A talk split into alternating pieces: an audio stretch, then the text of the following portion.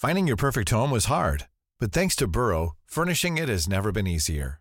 Burrow's easy to assemble modular sofas and sectionals are made from premium, durable materials, including stain and scratch resistant fabrics. So they're not just comfortable and stylish, they're built to last. Plus, every single Burrow order ships free right to your door. Right now, get 15% off your first order at burrow.com slash ACAST. That's 15% off at burrow.com slash ACAST. Where's that dust coming from?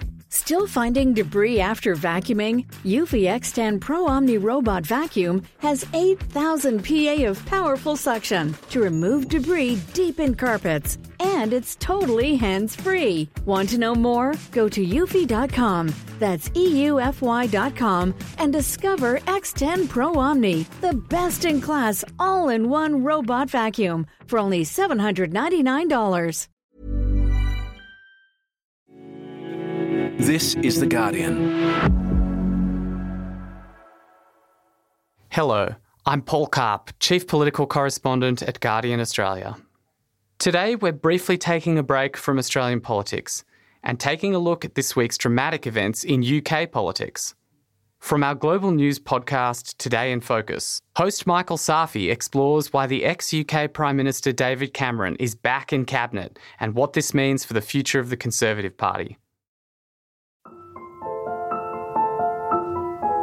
Once upon a time, in 2016, a Prime Minister named David Cameron made a fateful decision to put the question of the UK's membership in the EU to a referendum, hoping he could end it once and for all as a distraction for the Tories, so they could get on with governing.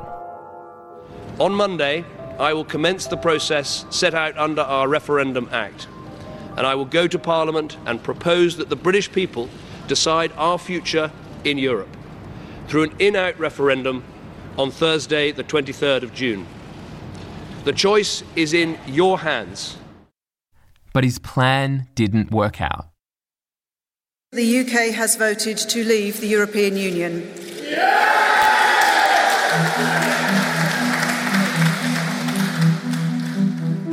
Cameron decided he was done. On Wednesday, I would attend the House of Commons for Prime Minister's questions, and then after that, uh, I expect to go to the Palace and offer my resignation. So we'll have a new Prime Minister in that building behind me uh, by Wednesday evening. Thank you very much. And he shuffled off into the political wilderness with a song in his step. Right. The seven years since have been a roller coaster of different prime ministers. A period of seemingly non stop political turmoil that's left the British government deeply unpopular and politics feeling pretty broken. And Rishi Sunak knows in the country's time of need, there's only one man who can fix it. That's the security detail just opening the door for David, David Cameron. Cameron. What? Wait. I was not expecting that. From The Guardian, I'm Michael Safi. Today in Focus. Really? David Cameron?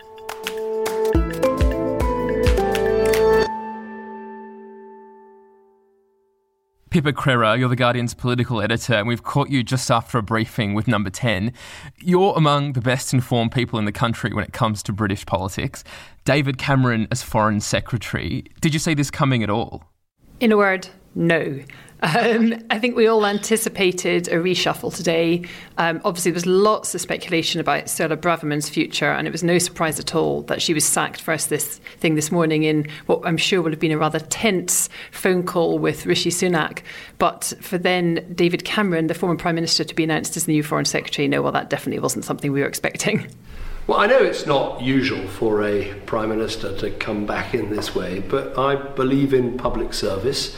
The Prime Minister asked me to do this job, and it's a time where we have some daunting challenges as a country. The. Explain to me how this is possible to go from sitting around a shed or a shepherd's hut, reportedly a little bored with your life on a Sunday, to Foreign Secretary on Monday. How does that work when you're not even an MP? Well, David Cameron's allies would have you believe that he's been very busy and purposeful the last couple of years. But like you say, there has been a sort of a feeling around that he has sort of lacked um, something really uh, solid to do with his time, and that um, he's been he's been looking around for some way of, I guess, perhaps redeeming himself after quite a difficult departure after the Brexit referendum um, from government. Uh, and what we are told by uh, some of those allies is that this idea emanated from the Prime Minister himself, from Rishi Sunak himself. But as you rightly say, he's not an MP and he's not a peer. So what they've done is create a peerage for him today. He's already, we've found out at this briefing earlier, uh, gone through the HOLAC appointment system, which is the sort of the vetting process for the House of Lords, and he's also had begun the process with the Prime Minister's ethics advisor, which he needs to do to kind of go through um, or declare all his interests and so on to make sure he doesn't end up in hot water down the line. So those processes have been underway for a while, and while they, it feels like they've been fast tracked, it is pretty amazing, particularly in the the sort of rather febrile environment around the government and around Westminster at the moment that this didn't leak out before it was announced. Yeah, incredible. If David Cameron is the solution, let's talk about the problem. We covered Suella Braverman on Friday. The fact she was making all of these outrageous statements, she was penning opinion pieces in the Times without Number 10's approval. Some said that she was begging to be sacked. The Home Secretary Suella Braverman has accused the Metropolitan Police of having favourites after the Forces Commissioner Sir Mark Rowley resisted calls to block pro Palestinian demonstrations from taking place in London this weekend. That was Friday. Take me through the events that followed. Well, we had the, the big march on Saturday on Armistice Day, the pro Palestinian march, which uh, passed off, off, largely peacefully, although there were arrests, mostly, I have to say, from um, far right uh, activists who were out and kind of like shouting at people on the march and disrupting the peace. And that's according to the police. They were, that's where most of the arrests were.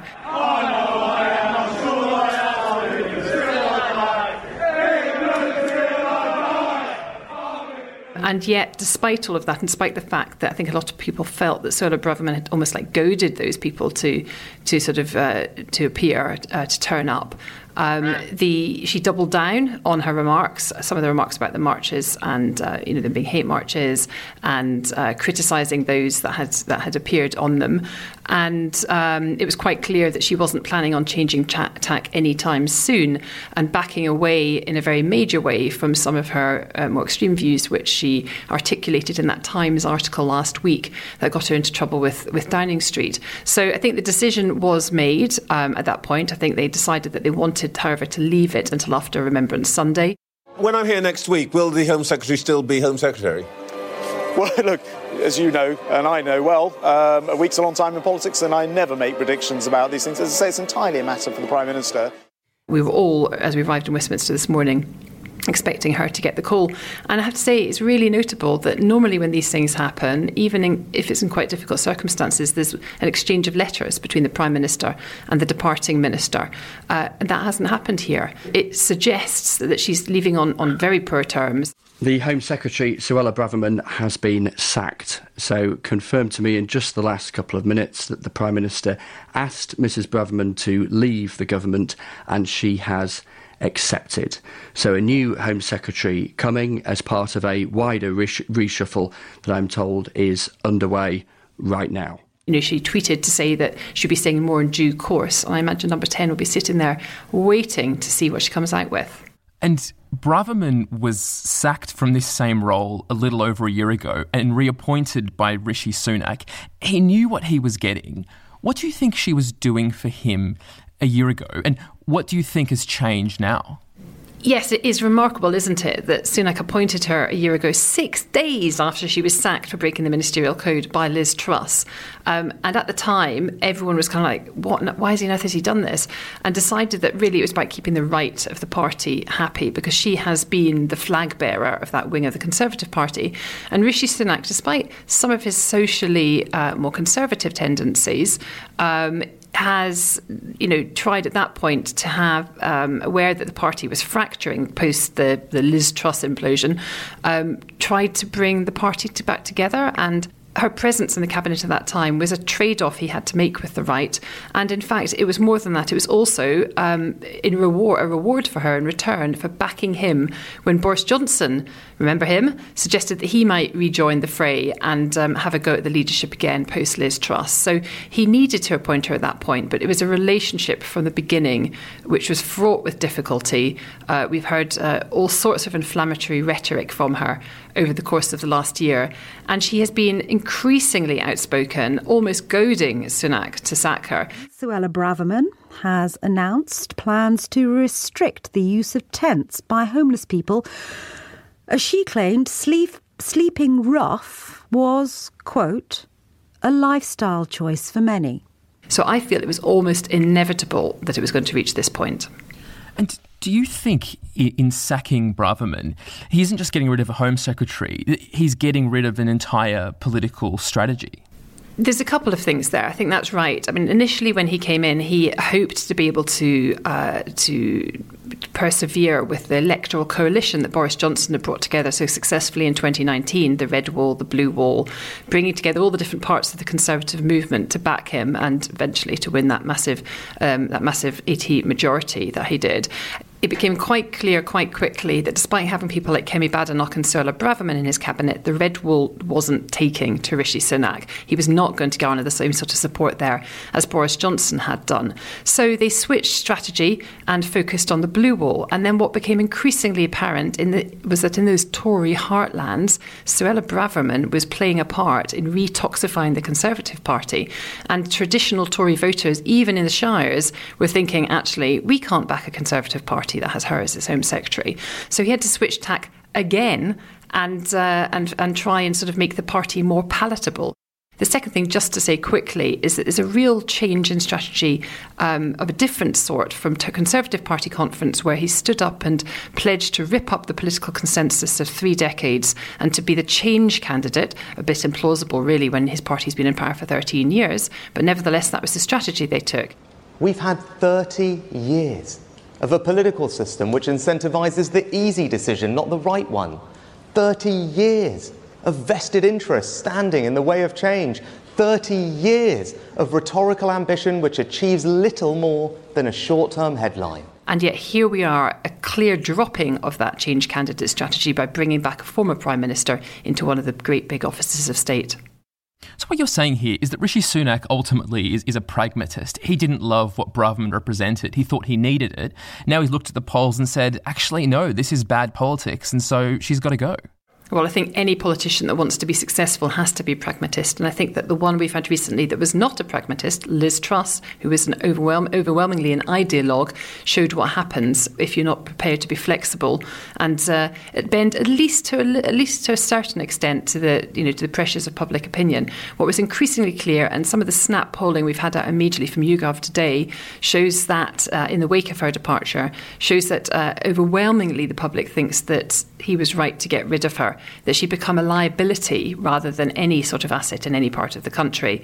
Um, and even among some of those 2019 voters, there was a large chunk of people that felt that she uh, was not the right person for the job anymore. Um, and that, you know, that more generally across the Conservative Party, the right has remained pretty muted so far. I mean, let's see what happens when she decides to have her say on all of this.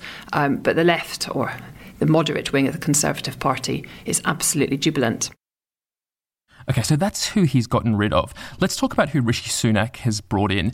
What do we know about David Cameron's popularity with voters? He spent years in the political wilderness, not without attracting controversy.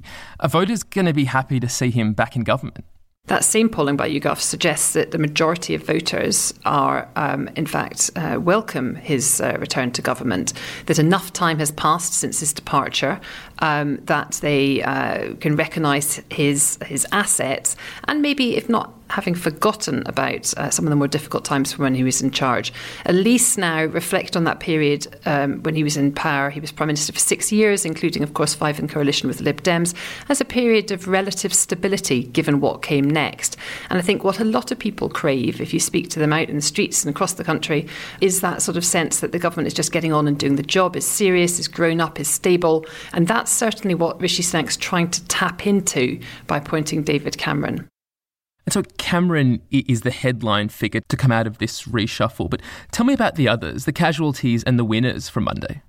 So there was a few other moves, as you say. Um, the only other big cabinet well, it wasn't a sacking because she resigned, but I think if she'd hung on, it might have been. It was Therese Coffey, who was the Environment Secretary. And don't forget that she also was uh, associated with the more recent past. She was Liz Truss's Deputy Prime Minister. And in the same way that Suella Braverman uh, stayed on as a sort of a, a sop to the, to the right of the party when Rishi Sunak took over as Prime Minister, so Therese Coffey was kept on as sort of like a nod to the Liz Truss era. Um, but she's had a pretty, pretty difficult time at the Department for the Environment. I think this is the interesting bit, really, of all of this beyond the sort of the, the, the David Cameron Suella Braverman headlines um, is that there's a whole slew of middle-ranking, fairly competent Tory uh, Tory ministers who, from uh, across a variety of departments, people like Jesse Norman, uh, people like Nick Gibb, people like Will Quince, who have stepped down for various reasons, and in their place are being have been appointed rising stars. I would, you know, in the past have called them uh, Cameroons, but I guess these days we need to call them Sunakites. And I think that as the as the hours go on, we will hear more um, of these much more moderate, much more um, inverted commas, sensible, uh, much more kind of serious players who are sort of almost like corporate politicians taking on some of those roles. And do you think any of Monday's efforts at rebranding are going to be stressful for Keir Starmer? Do you think he sees any of this as a serious challenge? I think they were probably caught on the hop by it just as much as the rest of us. Um, so I think Labour will be working out their strategy. But where uh, I think they, they will be quite relaxed about it is um, that uh, it, it has become increasingly evident that the whole change strategy that Sunak was apparently pursuing isn't going to work.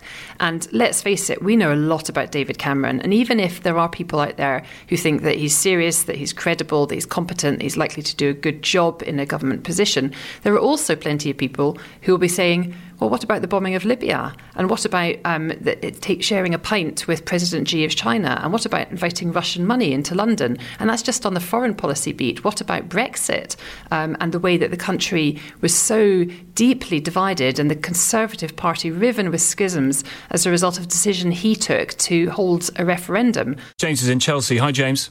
I, uh, yeah, I am just absolutely livid. You know what I mean? We, we have to keep going round and round it's very easy with all the other scandals that have erupted since around David Cameron to gloss over the fact that he and George Osborne were the architects of austerity, inflicted so much damage to the public services, which we saw writ large during the pandemic when the health service wasn't really equipped to be able to cope. I mean, him walking up down, Downing Street this morning, going in just saying at nine o'clock, coming out nine forty-five to say, not an MP, not elected, not nothing, and he comes out a lord. And for a lot of people did huge amounts of damage to their lives. I think just given that time has passed, there will be people who've managed to move on over that, but there will be that lingering sense around David Cameron always that he was the prime minister that took an axe to our public services and left them in a state and left many people's lives in a position where they were really struggling to cope. The relationship between Cameron and the failed financier has spawned eight investigations and put into question the very nature of the ties between politicians and their commercial interests. And then also, what about in the last couple of years after he's left government and the Green Greensill scandal? He was criticised by a parliamentary committee, um, which was, you know, a huge, probably the biggest lobbying scandal that we've seen um, in in recent in recent years. So, you know, there's a lot for the opposition to get stuck into, if you like, and I'm sure that they will be using every possible opportunity to remind people of some of David Cameron's failings. I noticed you ducked my question on Greensill there. A specific answer to that question: the Treasury Select Committee branding a significant lack of judgment. Well, I think all those things were dealt with by the Treasury Select Committee, by right? other inquiries at the time, and as far as I'm concerned, that is all dealt with and in the past, and I now have one job as Britain's Foreign Secretary as part of Rishi Sunak's team. Do we have a sense that in his role as Foreign Secretary, what David Cameron might be seeking to do, what his priorities might be? Well, I think the priority for any incoming foreign secretary has got to be the Middle East peace process and um, trying to trying to sort of get a grip with what's going on from a UK perspective um, in Gaza um, and Israel. And David Cameron does have links to some of the Gulf states. Uh, some of them he's formed post government. Uh, and some of those relationships might prove useful when it comes to uh, pressurising or encouraging the Gulf states um, to uh, to apply pressure on on Hamas to release release some of the hostages, for example. Um, he also, quite controversially at the time, um, and given the government's position, talked about Gaza previously being uh, a type of open air prison. Um, so, you know, you might think that that sort of betrays his true feelings about what's going on there. We'll have to see. And then the other big area that he obviously will be focusing on as he takes over um, on in the Foreign Office is Ukraine and the ongoing conflict there um, making it sure that even though uh, really sort of the MOD, the Ministry of Defence, is, is taking the lead in, in recent weeks over this, that the Foreign Office is still a major player, and that uh, you know you can imagine him wanting to meet with Zelensky and reassure uh, the Ukrainians that uh, that the UK is fully on side with them, and that of course is before you get to sort of the longer term strategic uh, threats and and opportunities, depending on who you are, uh, that exist with places like China, with the US, the relationship there ahead of the next election and the prospect of a new Trump uh, presidency, and of course here on our doorsteps in Europe and all the sort of political turmoil that is happening right across the continent, um, which he will know many of these figures, but he'll be known by them as uh, the man that uh, that, that imposed Brexit. And given his links to China, do you think that's going to pose an issue for him? Because the environment around that issue has changed almost 180 since he was in power. It really has. And the difference is not just at the top of government, it is uh, one of the few issues, foreign policy issues, on the Conservative backbenches, which really splits the party. There is a huge amount of pressure on the backbenches um, over uh, how we regard China and, and sort of pressure on Sunak, not just to be sort of an economic realist, but to recognise the ideological threat um, and the security threat that um, that China poses uh, to the UK. And I think that even though Cameron will inevitably uh, take the take the government line, it is such a difference from his time in charge and what were clearly at that point his attitudes towards the Chinese that I think some of his own backbenchers will be wondering whether it's credible.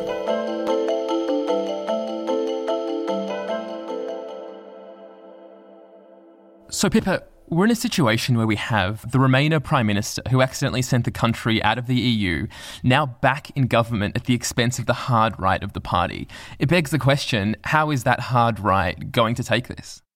Well, I think we have to watch this space. So far, they've been keeping their powder dry, and I suspect part of that is that they're looking to Suella Braverman to see what her response is, and also because the, the reshuffle, certainly at the sort of the middle ranking minister level, is not yet complete. They'll, they'll want to see how many of their own are uh, are in positions of power. I mean, it leaves Kemi Badenoch as really the sort of the, the standard bearer of the right in cabinet there's very few other cabinet ministers that you would regard as being of the right. There's been one appointment, um, an MP called Lee Rowley, reappointed as uh, housing minister, uh, the 16th change or 16th housing minister, though he has done the job before since 2010, um, and he is of the right. He's a, he was part of Kemi Badenoch's leadership campaign but he is currently a lone example of um, somebody who, who is regarded as being on the Tory right, being put into a ministerial position. So watch this space. I suspect the combination of Suella Braverman being sacked and the appointment of ultra Remainer, moderate, uh, um, centrist conservative David Cameron um, is going to be proved pretty, um, pretty inflammatory for some of those MPs on the Tory right. David Cameron spent his time in office trying to detoxify the Tories. Suella Braverman's been spending her last few years seemingly trying to retoxify it. Is this the end for her style of politics, or do you think she'll live on to be sacked again as Home Secretary or from some other role again in the future? She now holds the rather dubious honour of being, um, uh, not if not the only, then one of the only cabinet ministers to be appointed um, and sacked twice from the same job in the space of more or less a year.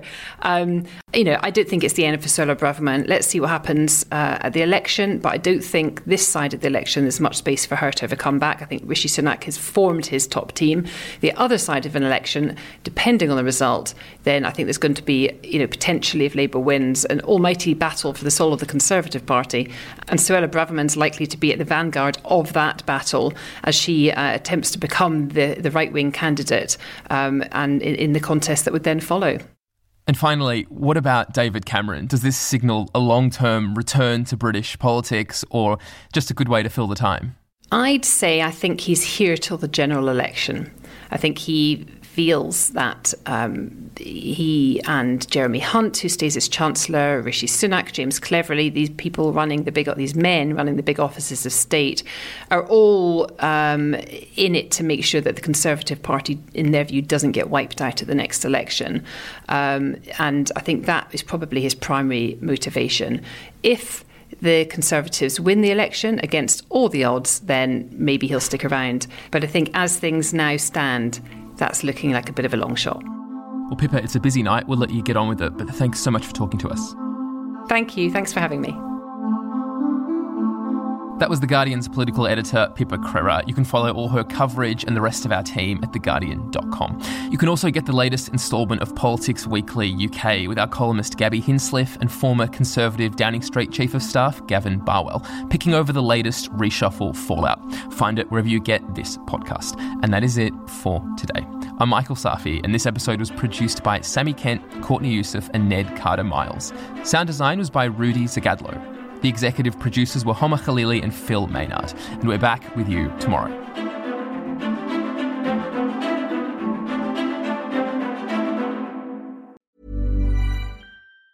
Tired of ads barging into your favorite news podcasts?